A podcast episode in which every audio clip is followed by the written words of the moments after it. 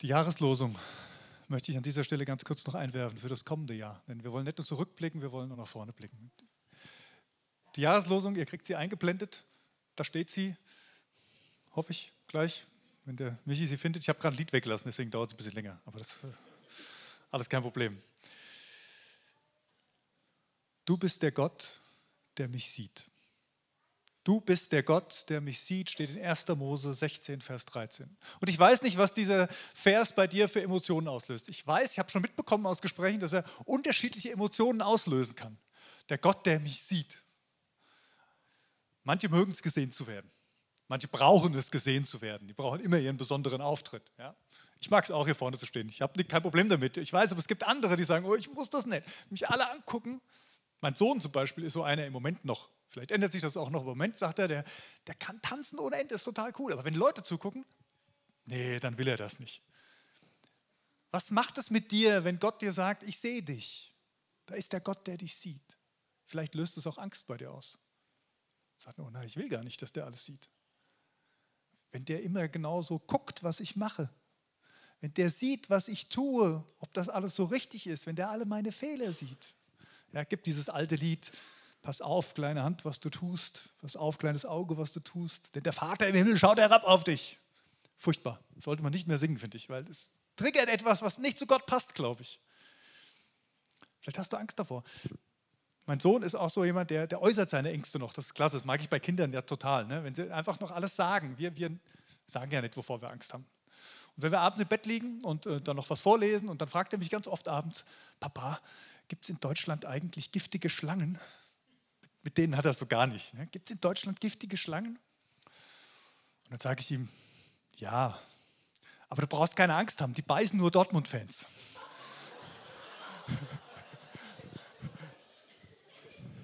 Nein, natürlich ist das nicht richtig. Ne? Also, das sage ich ihm dann auch nicht. Ich sage ihm dann, naja, die Schlangen, die Giftschlange in Deutschland, die es gibt, die gibt es erstens nicht bei uns und zweitens haben die so wenig Gift, dass das für uns Menschen gar nicht gefährlich ist. Eine Maus oder ein Kaninchen, ja, die haben dann Schwierigkeiten, aber bei uns Menschen macht das eigentlich, da brauchst du keine Angst davor haben. Wie geht es dir mit dieser Jahreslosung? Denn eigentlich steckt da was ganz Besonderes drin, was Positives. Und ähm, wir müssen ein bisschen in den Kontext einsteigen, um herauszufinden, um was es da geht.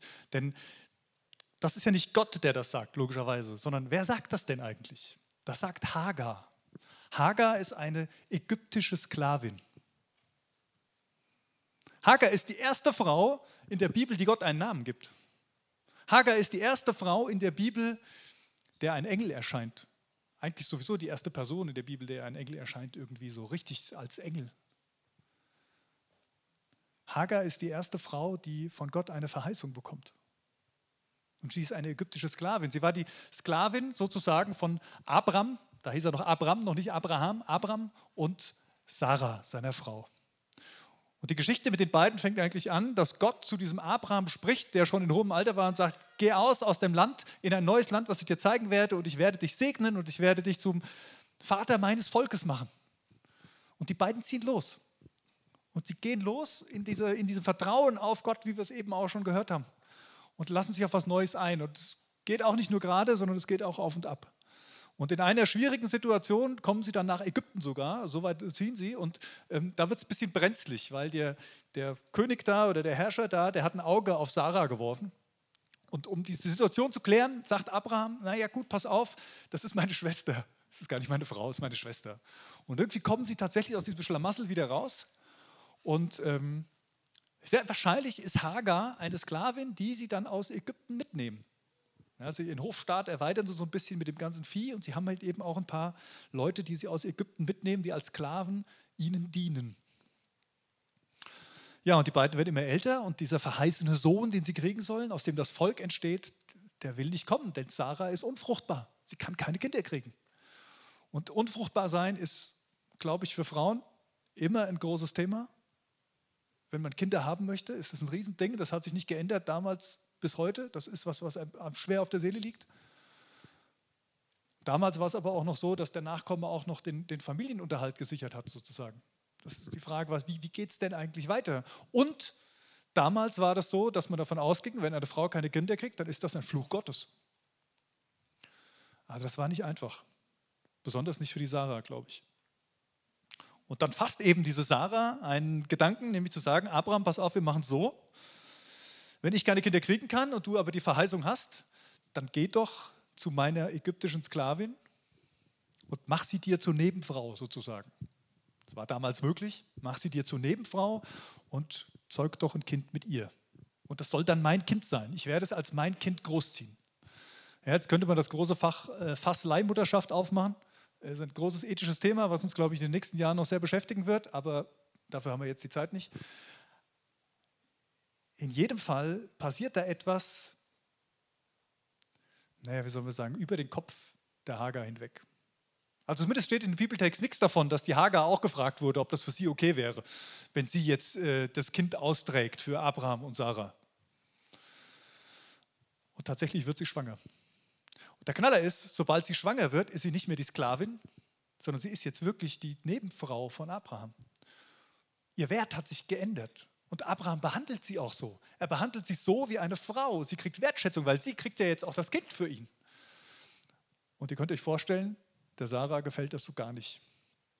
Und sie, sie wird bitter, sie wird sauer.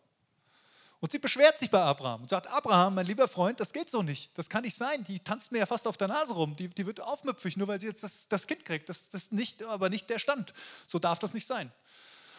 Und in der Geschichte sieht man schon etwas, was im jüdischen Kontext, oh, ich rede zu viel, Entschuldigung, aber was im jüdischen Kontext einfach schon drinsteckt. Die Frau ist nämlich, also dieses Frauenbild im jüdischen Kontext ist nicht so schlecht, wie man manchmal meint, dass es in der Antike war.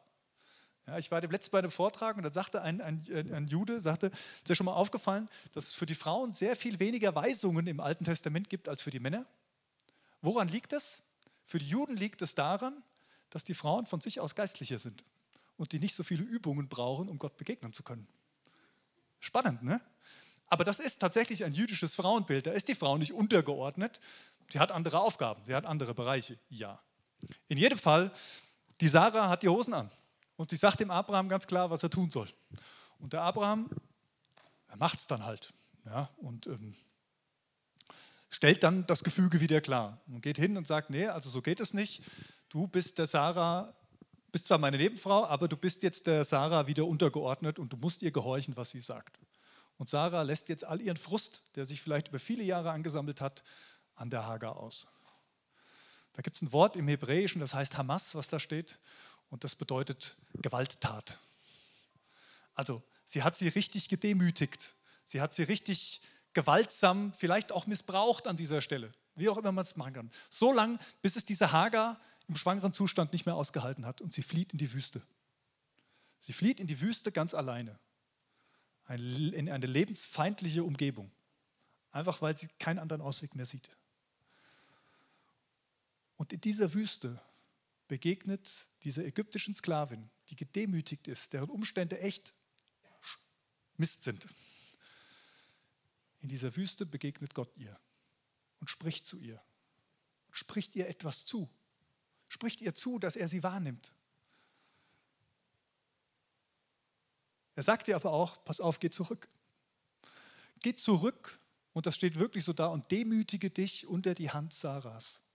Geh zurück als Sklavin. Und den Sohn, den du gebären wirst, der wird gesegnet sein.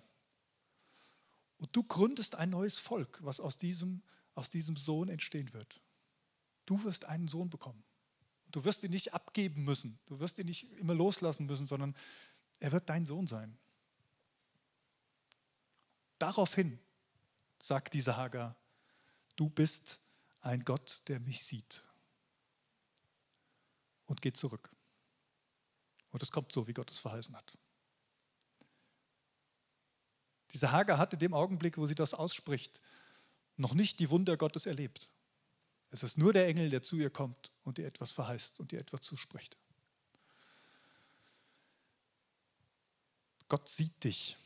Gott sieht dich ganz genau in der Situation, in der du steckst. In dem, was dich gerade bewegt, in dem, was dich vielleicht auch gefangen hält. Und Gott sagt dir vielleicht nicht, ich werde alle Probleme wegnehmen, die gerade so um dich herum sind. Auch nicht im Jahr 2023. Aber Gott sagt dir, ich sehe dich.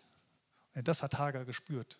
Da war ein Gott, der nicht nur gesehen hat, was wir tun und daraus unseren Wert festmacht, wie wir gehandelt haben und wie wir handeln oder aufgrund unseres Status irgendetwas von uns denkt, sondern der ganz tief reinsieht, der uns im Innersten erkennt, wer wir sind und uns Wert schenkt. Hagar war gesegnet. Sie hat es so empfangen, sie hat es so angenommen sagt, ich bin gesegnet, weil Gott mir Wert und Würde schenkt, weil er mich so annimmt, wie ich bin. Und wenn das so ist, dann kann ich mit den Umständen umgehen, wie kompliziert sie vielleicht auch sein mögen. Du bist ein Gott, der mich sieht. Ich wünsche uns sehr für das kommende Jahr, dass dieser Vers uns ein bisschen begleitet. Uns selbst bei der Frage nach unserem Selbstwert vielleicht einen Unterschied macht. Uns Vertrauen schenkt in all den Auf und Abs, wir, in denen wir auch im nächsten Jahr drinstecken werden. Aber auch unser Miteinander als Gemeinde vielleicht prägen wird. Dass weniger im Vordergrund steht, was wir tun und wie wir uns verhalten. Und na klar, haben natürlich ist unser Tun immer auch irgendwie ein Ausdruck dessen, wer wir sind und was in uns drin ist, keine Frage. Aber lasst uns doch, wenn wir den anderen angucken, mal nicht aufgrund seines Tuns bewerten, sondern aufgrund dessen, wer er ist, wer die Person in Gottes Augen vielleicht auch ist. Das wünsche ich mir mehr, dass wir mehr entdecken im nächsten Jahr. Das ist wirklich mein Anliegen, dass wir mehr und mehr entdecken, dass es nicht um die Umstände geht, dass es nicht um unser Tun geht, sondern dass es darum geht, wer wir sind und wer Gott ist. Und was da für eine Dynamik, für eine Beziehung entstehen darf.